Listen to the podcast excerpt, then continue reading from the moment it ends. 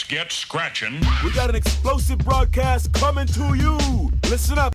Sega games, just keep playing them. Sega!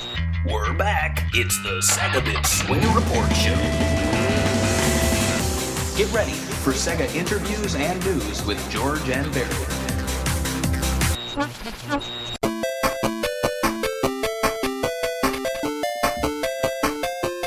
Hello and welcome to episode number 83 of the Segabit Swing and Report Show. We are back.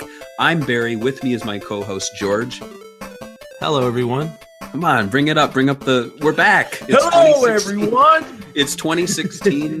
Happy New Year, George. Happy New Year, Barry. So, what's your resolution? What's your Sega resolution? Um, do more Swing and Report shows. Is that Okay. I was that thinking more one? like I was trying to make a joke like resolution, like like Oh. video resolution, but you Oh. just blew it. Um, yeah, but no, my resolution too is to make more episodes of the show. We have been uh, there's been a long gap between episode 82 with Brian Silva and episode 83 with our upcoming guest. And um, the reason for that is, you know, life gets busy. I was looking for a job. George was, uh, I don't know what the hell you were doing. No, I'm just kidding sleeping? Sleeping but um but we actually did do a lot on the site between then. We worked on a lot of retrospectives which was really our uh, developer retrospectives which was our big focus last year. And it's it will move into this year. You will see more developer retrospectives on the site but we have other plans as well. Um we also started a i guess you could call it like a micro podcast but it's only on youtube. It's audio only but we have little visual aids and it's called sega news bits and if you listen to old episodes of the Swing and Report show, you might remember that we we would just talk about like 10 news items that happened through the month, which was fun, but it kind of like it's not really news if you're talking about something that happened a month ago. Um, And on top of that, you know, you want to let's say you're the world's biggest Hatsune Miku fan. We're talking about Miku, but you got to sit through at least like 10 Shenmue minutes. You know, you don't want that. No one wants that. So Exactly. what it is now, Sega News Bits, it's kind of like you get bits of news and you can pick and choose and listen to what you want to. It's only going to take you at most 15 minutes. And you know, what's 15 minutes? Right? Nothing. I don't know. People waste time watching awful sitcoms in 15 minutes. They shouldn't do that. They should listen to Sega News Bits. So, uh, yeah, so we're going to be continuing those into 2016. We're also going to be doing new swing and report shows. We already have a few lined up. And um, anything else you wanted to add about the future of the site before we get our interview subject on? Um, I just wanted to let you guys know that we'll be doing a lot of anniversary celebrations this year, and that we're going to keep this show as an interview show. And that's that's it. All right, awesome. Well, joining us now on the line is Fabian. He's the studio director at Game Atelier, who is working with FDG Entertainment to release Monster Boy in the Cursed Kingdom, which um, is it's not just a spiritual successor, as we will learn when we speak with him, but it's actually a full-on sequel to the original Wonder Boy Monster World series. Why is the name different? What's new about the game? I guess we'll find out. So let's get him on the line.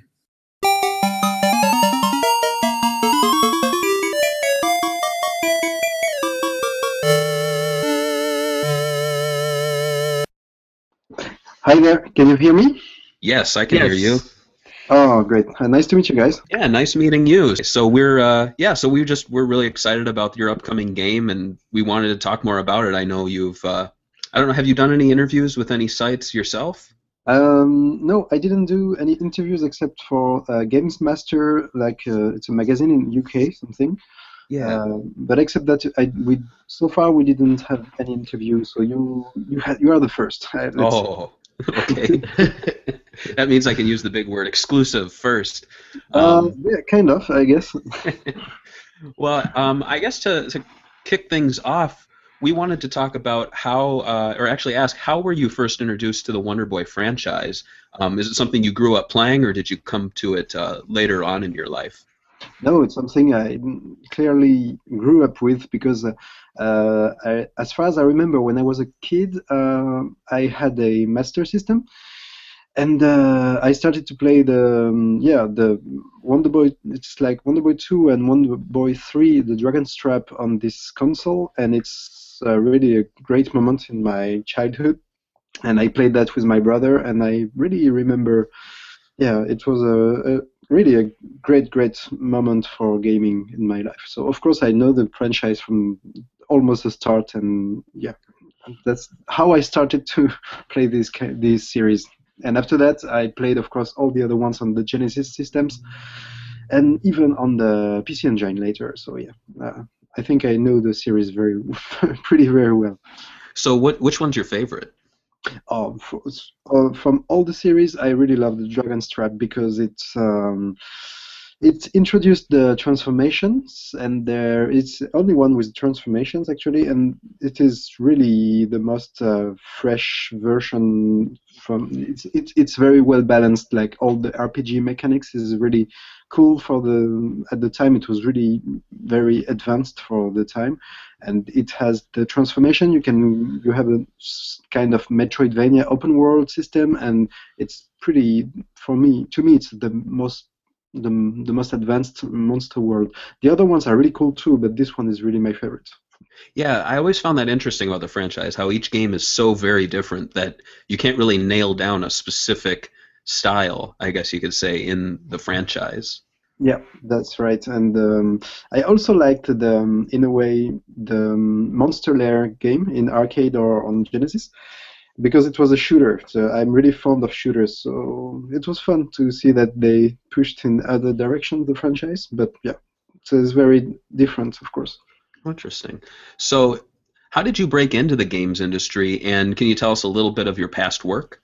Um, myself, I started uh, to work uh, in the um, early 2000s making games uh, for uh, for big internet uh, providers or for mobile phone companies, and it was like early 2000 Flash games, you know. And after that, I moved to Vivendi. At Vivendi Games, uh, I made some Java games for the early mobile phone games you could find then after that, uh, this is when where I I met David, who is my uh, current associate at Game Atelier, and he's in charge of the um, technical uh, aspect of the games. So he's a developer, uh, and myself, I'm more um, I'm more a product project manager, like a producer. And I also do some many works like anim- uh, animation, colors, and stuff like that because we are a very small company. So uh, we met at game at uh, Vivendi Games, and after that um, I moved to Konami, and he went to Gameloft. David went to Gameloft. I went to Konami. Uh, at Konami, I worked on the um, PES franchise, so Pro Evolution Soccer.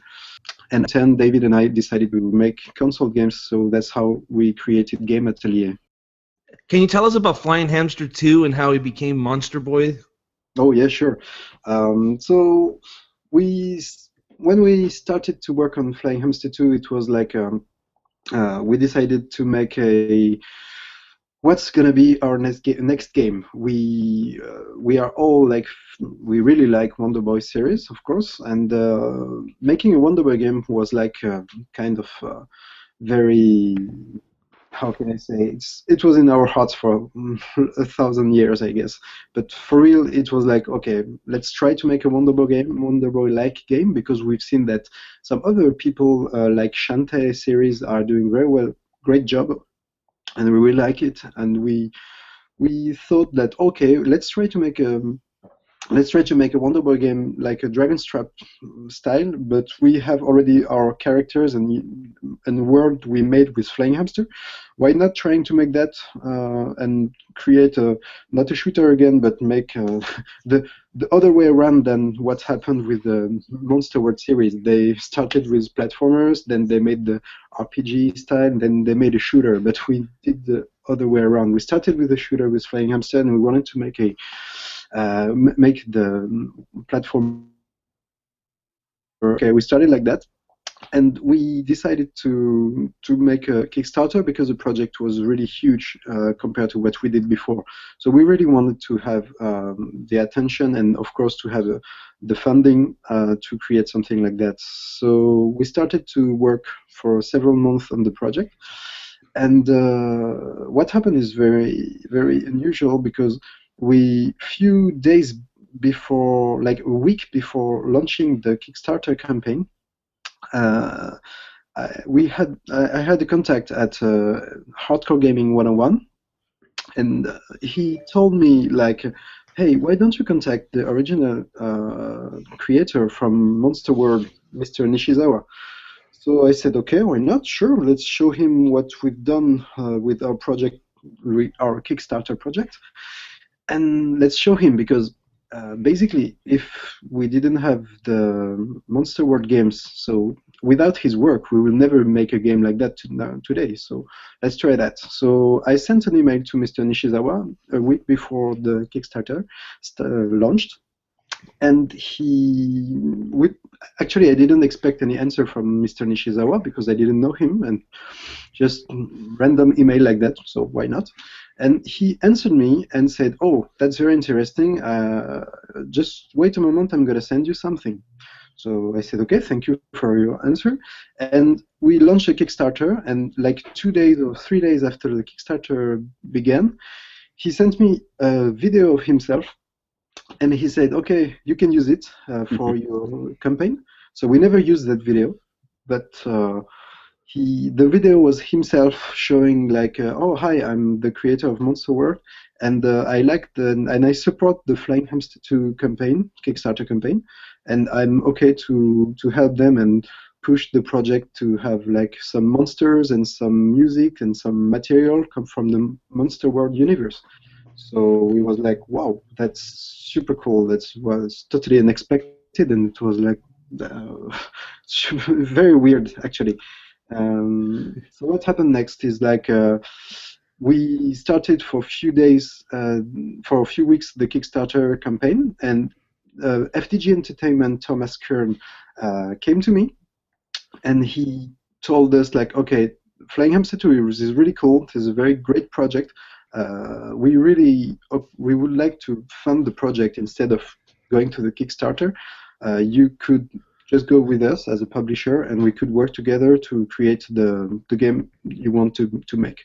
So we, I think it is the best thing that happened to this project because uh, I said to Thomas at FDG that okay, let's after a few days of talking, of course, a lot, we said okay, let's kill the Kickstarter campaign and let's start to work with FDG and make um, Flying Hamster 2 happen. So it was the, that was a deal. And after talking a lot with Thomas and explaining him that okay, now we have Mr. Nishizawa, the creator of Monster World in the Loop. Uh, this is really super cool. So what's gonna what we, can we do with this? And he decided, we decided together to do the next Monster World instead of making a uh, flying hamster with a Monster World flavor thing. It's like a, let's really create the next Monster World with Mr. Nishizawa all together. That's awesome. And uh, Sega owns, like Sega only owns the name Wonder Boy and Monster World, correct? And yes. does that mean that you guys have free reign in old character designs, names, and plot points? Uh, yeah, basically we don't we just don't have the name Monster uh, like Wonder Boy or Monster World because it's owned by Sega. Um, but uh, everything is now owned by Mr. Nishizawa and LAT Corporation, so we have a deal with them that they are okay for us to use any kind of monsters or designs uh, or, or concepts or music. So basically, that means the Monster Boy game will uh, include uh, some many music you already heard in the past Monster World games. So that's very interesting because we rearranged this music because I, I don't know if you've seen who's working on the music of the game, but FDG made something really amazing with the uh, with this. Um, so let me recap a bit if you if you're okay. Oh yeah, that's fine. Yeah. So when we started the Flying Hamster 2 um, campaign, we had um, we had Michiru Yamane, who is a composer of Castlevania series, uh, very well known for that, and she was okay for working with us on Flying Hamster 2. We also had Mr. Uh, Motoi Sakuraba, who is very famous for the Tales of series or the um, what was it again? Yeah, the Dark Souls, or plenty of, of really in, in super games. And he also was okay to work with us if uh, we succeeded with the campaign.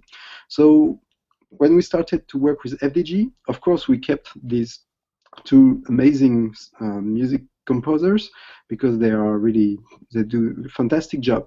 And FDG also included many other uh, many other composers uh, like Yuzo Koshiro uh, and um, Keiki Kobayashi. Like these guys are really super crazy too. And final in the what happened is like we have for Monster Boy like original new tracks made for the game and also remix like rearranged tracks uh, from the melodies you get like in Dragon's Trap, like the village song or the beach song from Dragon's Trap 2 or some music like that. We rearranged everything and now you can you yeah, it's very fresh to re-listen to these super musics at the made by super great composers at the time and also rearranged by super great composers of like Michiru Yamane or Mr. Sakuraba. This is really yeah. The music in Monster Boy is going to be go- very good. I can guarantee that. Well, that's it sounds yeah, it sounds like it's gonna be really good. I was gonna ask um um how many of the tracks are gonna be like remix tracks and how many are gonna be like brand new tracks in the game? Oh, I think it was like uh, something like 50-50, uh, like uh, half of the tracks in the game are going to be re- rearranged tracks, and the other ones are made just for the game, new tracks. And uh, yeah, the choice of the tracks is very important, and uh, FDG made a tremendous work with the composers. They managed to to to make something very super super matching with the game. So yeah, and I don't remember exactly the number of tracks, but yeah, I would say 50-50 for the new tracks, 50% new tracks, 50% old tracks rearranged. Oh wow. Are you going to release a soundtrack? Oh, I don't know. That it's not very in the.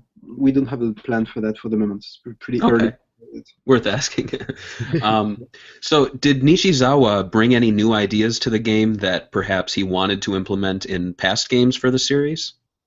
Uh, that's a good question. He's more um, making suggestion. I'm not sure if he mentioned like I'm gonna do something I wanted to make in the other games. He actually is more um, trying to to show us the way of yeah to give his feedback or stuff like that. But I'm not sure about that. I, I wouldn't be sure that he wants to include new new things.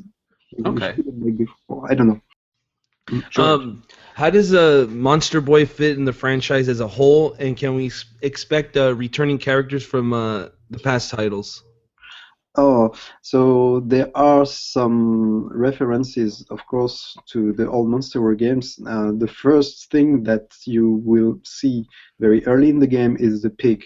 The pig was the um, uh, if you go to to the in the village uh, in Monster World 3 in Wonder Boy 3 the Dragon's Trap, you will go to the safe point, and the safe point is like a pig, uh, like a one-eyed pig with um, smoking a cigarette and he was super cool. Like uh, everybody loves his character at the time, and he was a guy allowing you to save. So now in Monster Boy, you can play with him because the first transformation you will have is you can play this pig. It's like a, a very reference for that, but he's the pirate pig with the one eye and and the patch on the other one, and he also smokes cigarettes. If you you know, like if you don't do anything with the character for a few seconds, he's gonna start smoking a cigarette.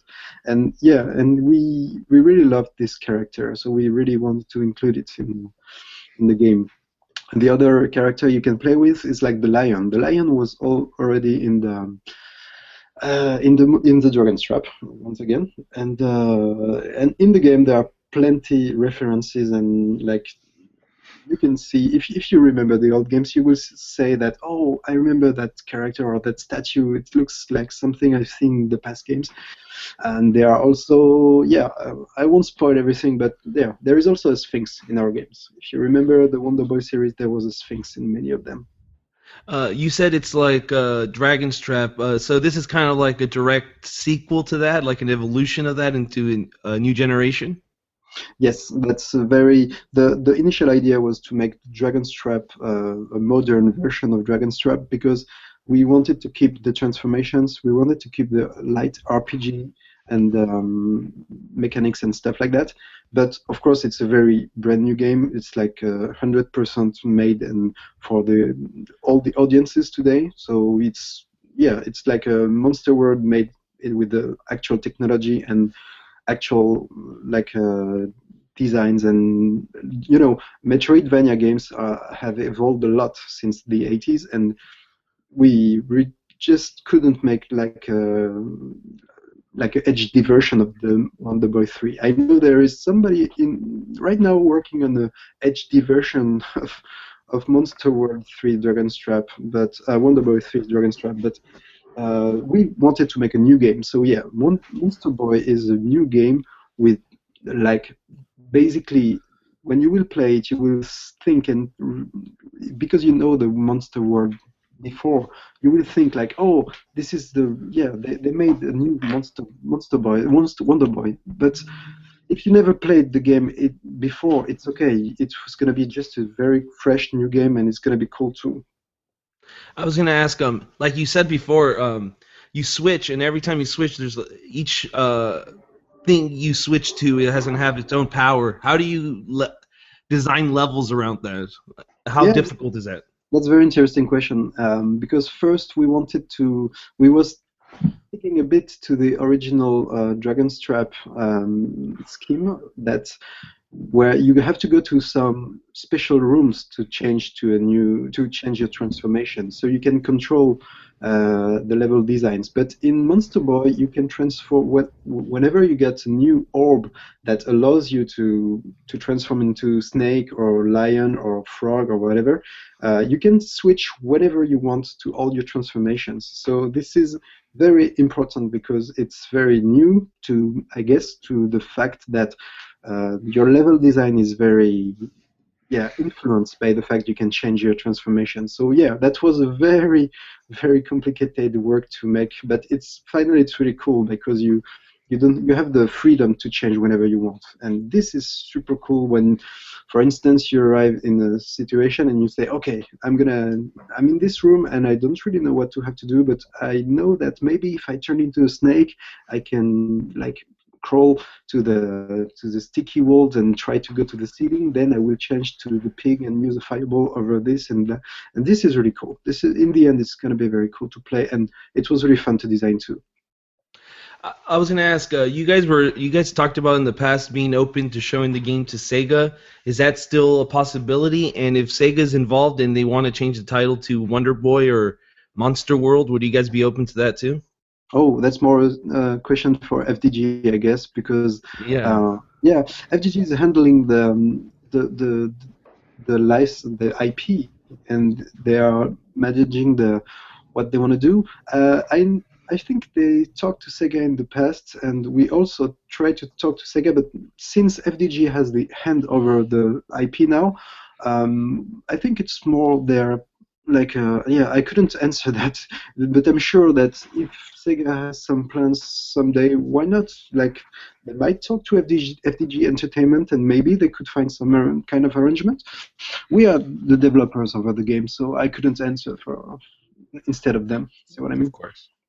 How difficult is to is it to work on a title that is going to inevitably be viewed by fans of a franchise like Wonder Boy or Monster World? Is it is it something that you really feel the pressure of, or is it something that really helps in your development? Oh, this is very exciting um, because we are Monster World fans ourselves, so we don't want to disappoint the fans. Of course, you will always have some fans saying this or that. It's like it was better before or whatever.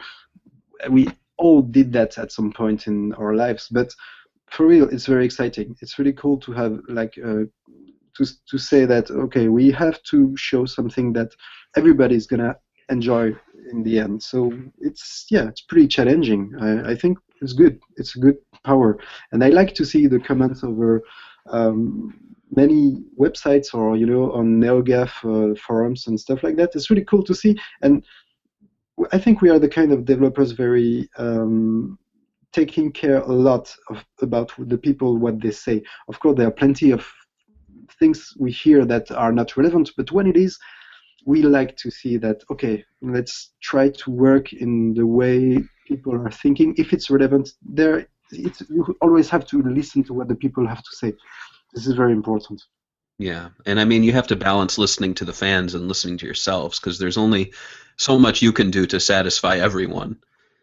Yes, of course, and um, that's why it's very interesting. It's the first uh, project that, yeah, because I, have been working on Pro Evolution Soccer, and there are some very huge fan base for this kind of games before, um, and I remember that you you have to, yeah, it's uh, it's something we did already on several games in the past, and I think we actually have some experience with working with uh, IPs that you know some people will always say something bad about or good about because and yeah in the end you we know how to manage this and to make the difference between what's good uh, to take as a reference or recommendations.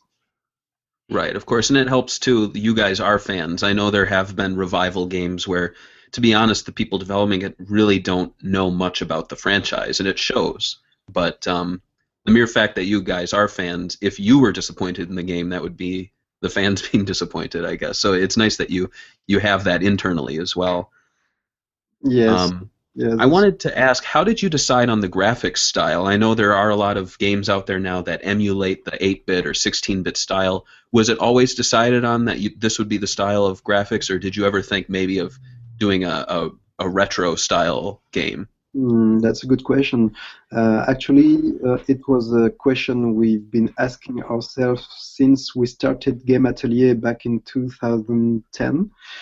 Uh, because at the time, we our first game was Flying Hamster, so it was like a shooter. So shooters are retro and old school, and of course, many people are are expecting like, okay, do something retro, retro. So do some pixel art stuff and uh, do some yeah like uh, modern things with pixels and, and all and we at game atelier have the philosophy that the graphics and the graphic cards now are getting so evolved and so calculating so many things let's do something really uh, modern with this uh, what we can do right now is like let's do some graphics with uh, 2d because we and hand-drawn stuff and we always wanted to make like 2D games. And when we think about the what happened to the games in the 80s to the 90s, like uh, everything was pixels in like super low color in on the eight uh, like uh, the Genesis or NES, and when it came to the 16 bits uh, generation, it it was like Super Nintendo games with super many colors, and uh, every game in 2D wanted to to, to move towards something more like uh, anime or cartoons or stuff like that. So now we have super HD uh, screens, we have super high PlayStation 4, Xbox One console that can uh, calculate or compute everything you, you want. So let's continue to move towards the anime style. So most of the animations in Monster Boy are made like uh, hand drawn. It's like a frame by frame stuff. It's super like uh, full of many frames and colors and, and all, and it's all hand drawn. It's, it's really cool to see on a big HD TV or stuff like that. And yeah, what we want to do is like let's make something modern with the actual technology and not especially make something for the fans like in uh, in a f- like a retro style pixel. We really love pixel stuff. It's really cool when it's well made, but yeah, we, we our philosophy is to make something really modern out of the actual technology. Oh, that's awesome. Um, I wanted to mention too that the franchise Wonder Boy franchise turns 30 in 2016. Do you have any little plans to maybe celebrate that fact in the game itself?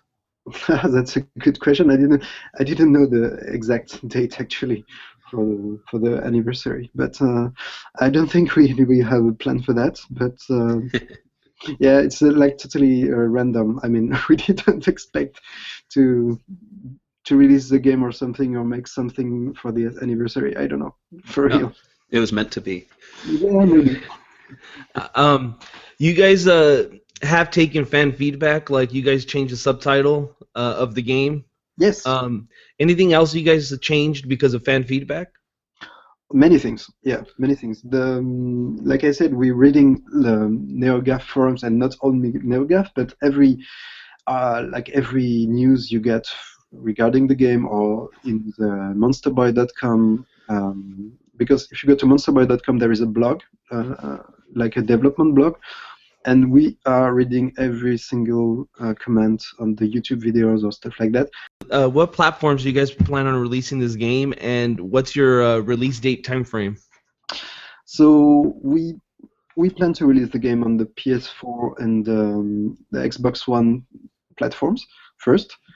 Uh, then later we want to make a Steam version, I mean a PC version, and um, but it's not gonna be the the main thing we want to do right now is to release the game on PS4 and Xbox One simultaneously, and um, the next uh, move will be the PC version, I guess. We'll discuss about that later, and um, for the release date, uh, it's gonna be this year, but I can't promise any date right now with all the content you guys packed into this game from working, how long do you think it would take the average person to uh, complete the game? So when we we do a lot of play, uh, many playtests uh, with this game, and of course, usually it's gonna be I think around 10 hours to finish the game. But if you want to complete all the hidden stuff and secrets, I think it's gonna add a couple or hours more to that. So maybe 12 hours, something like that, Oh, if wow. you want to do the 100%. And the game's gonna have transformations. Uh, do you guys have a set amount of transformations in the game? Uh, yeah, I mean there are six transformations in the game right now. So like the the very first transformation you will discover after being a human is like the pig we talked a little bit earlier. And uh, every boss you beat in the game will give you an orb. This orb makes the new next transformation available, and you can switch to the transformation whatever you want by pressing the triggers. And um, in the end, every transformation is super important to make uh, to make you help you discover new areas in the game. So yeah, it's very important because it's a very Metroidvania attitude. The way that oh, I can transform in this now. I can use the tongue with my frog to to go over this gap because I can. Uh, hang myself like Tarzan over the gap, and I will discover new things. Yeah, it's very important. Uh, how do you guys uh, plan on getting like promoting the game as an indie developer? Okay, so most of uh, what we did in the past was very we before FDG being included in the um, in the loop with uh, making this game. Uh, we had the habit of uh, of sending many press releases to the press for our past games, uh, trying to communicate a lot over internet and all. Uh, but what we think is like the, um, and I think it's some idea shared with uh, FDG. The most important thing is to have a real solid product when you release a game, and when the game is really good, it has plenty more chances than any other product on the market. So what's very important here is to focus on the quality of the game. This is the first thing we want. And as an indie developer, yes, of course we have our- chances, and especially with FDG, um, who is actually helping us a lot with communication. They are trending like they are managing the development blog and stuff. They are communicating a lot. We yeah, we're trying to make this happen. So the most important thing also is to have a like um, visibility on the PlayStation Store or the Xbox Live.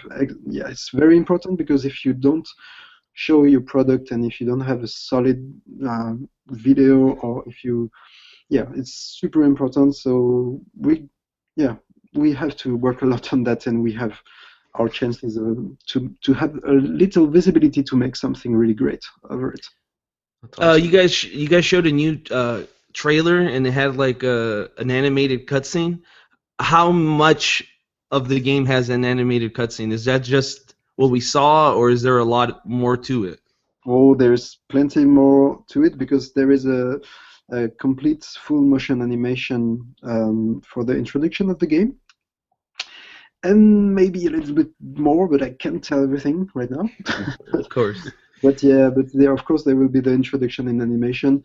Uh, it's been made by a team of uh, yeah of super crazy guys who made a tremendous like a very great work, and it's really giving. Um, this was something we wanted to make with the Flying Hamster 2 project, and uh, going with FDG gave us the yeah like the enough um, me, like uh, how can I say they gave us enough funds to make this and also enough funds to have the full animation in as an introduction. It's really giving the like the tone when before com- beginning the game. This is very important. You will, I'm sure, guys, you will love it. Oh, that's awesome. Yeah. That's great. Uh, George, did you have any more questions? Um, I was just gonna ask him how hard is it to work with Japanese? Uh, like you guys have a lot of Japanese people involved in the project. How how do you guys handle that?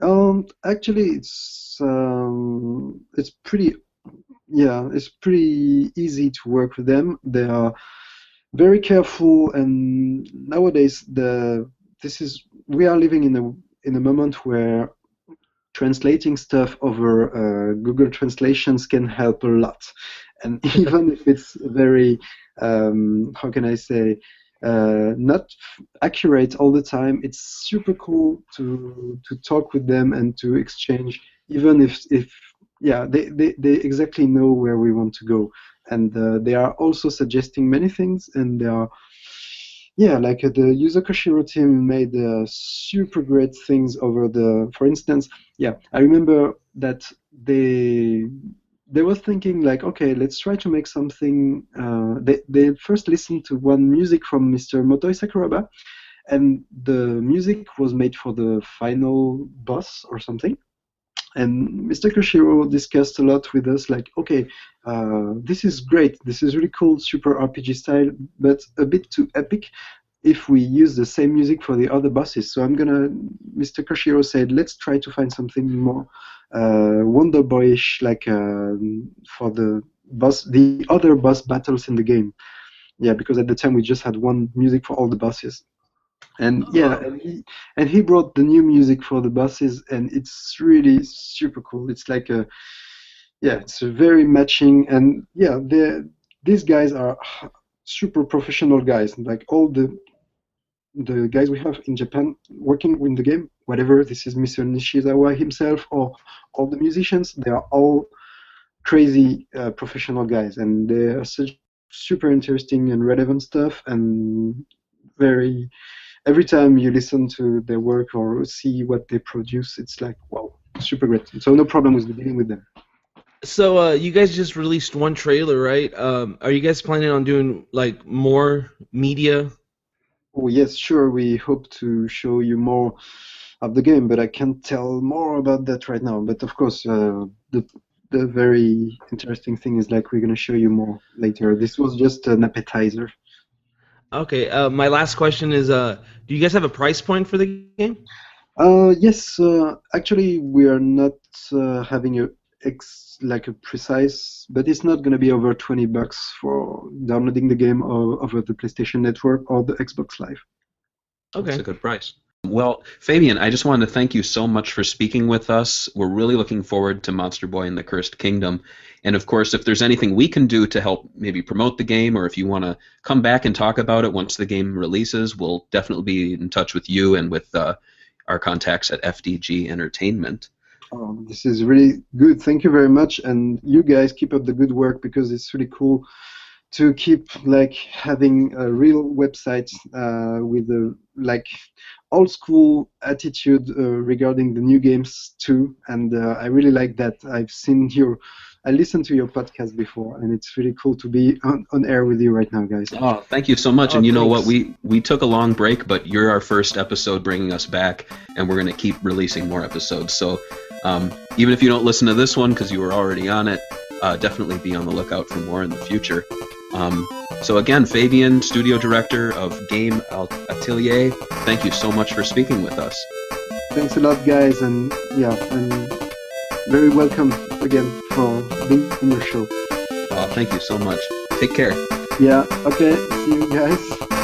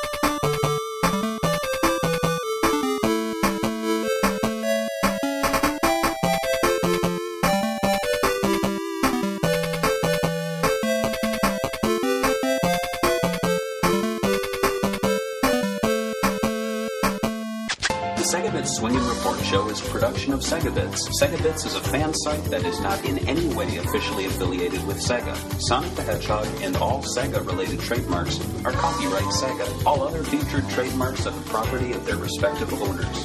Don't forget to check out SegaBits.com, and you can find us on all major social networks. Just search SegaBits.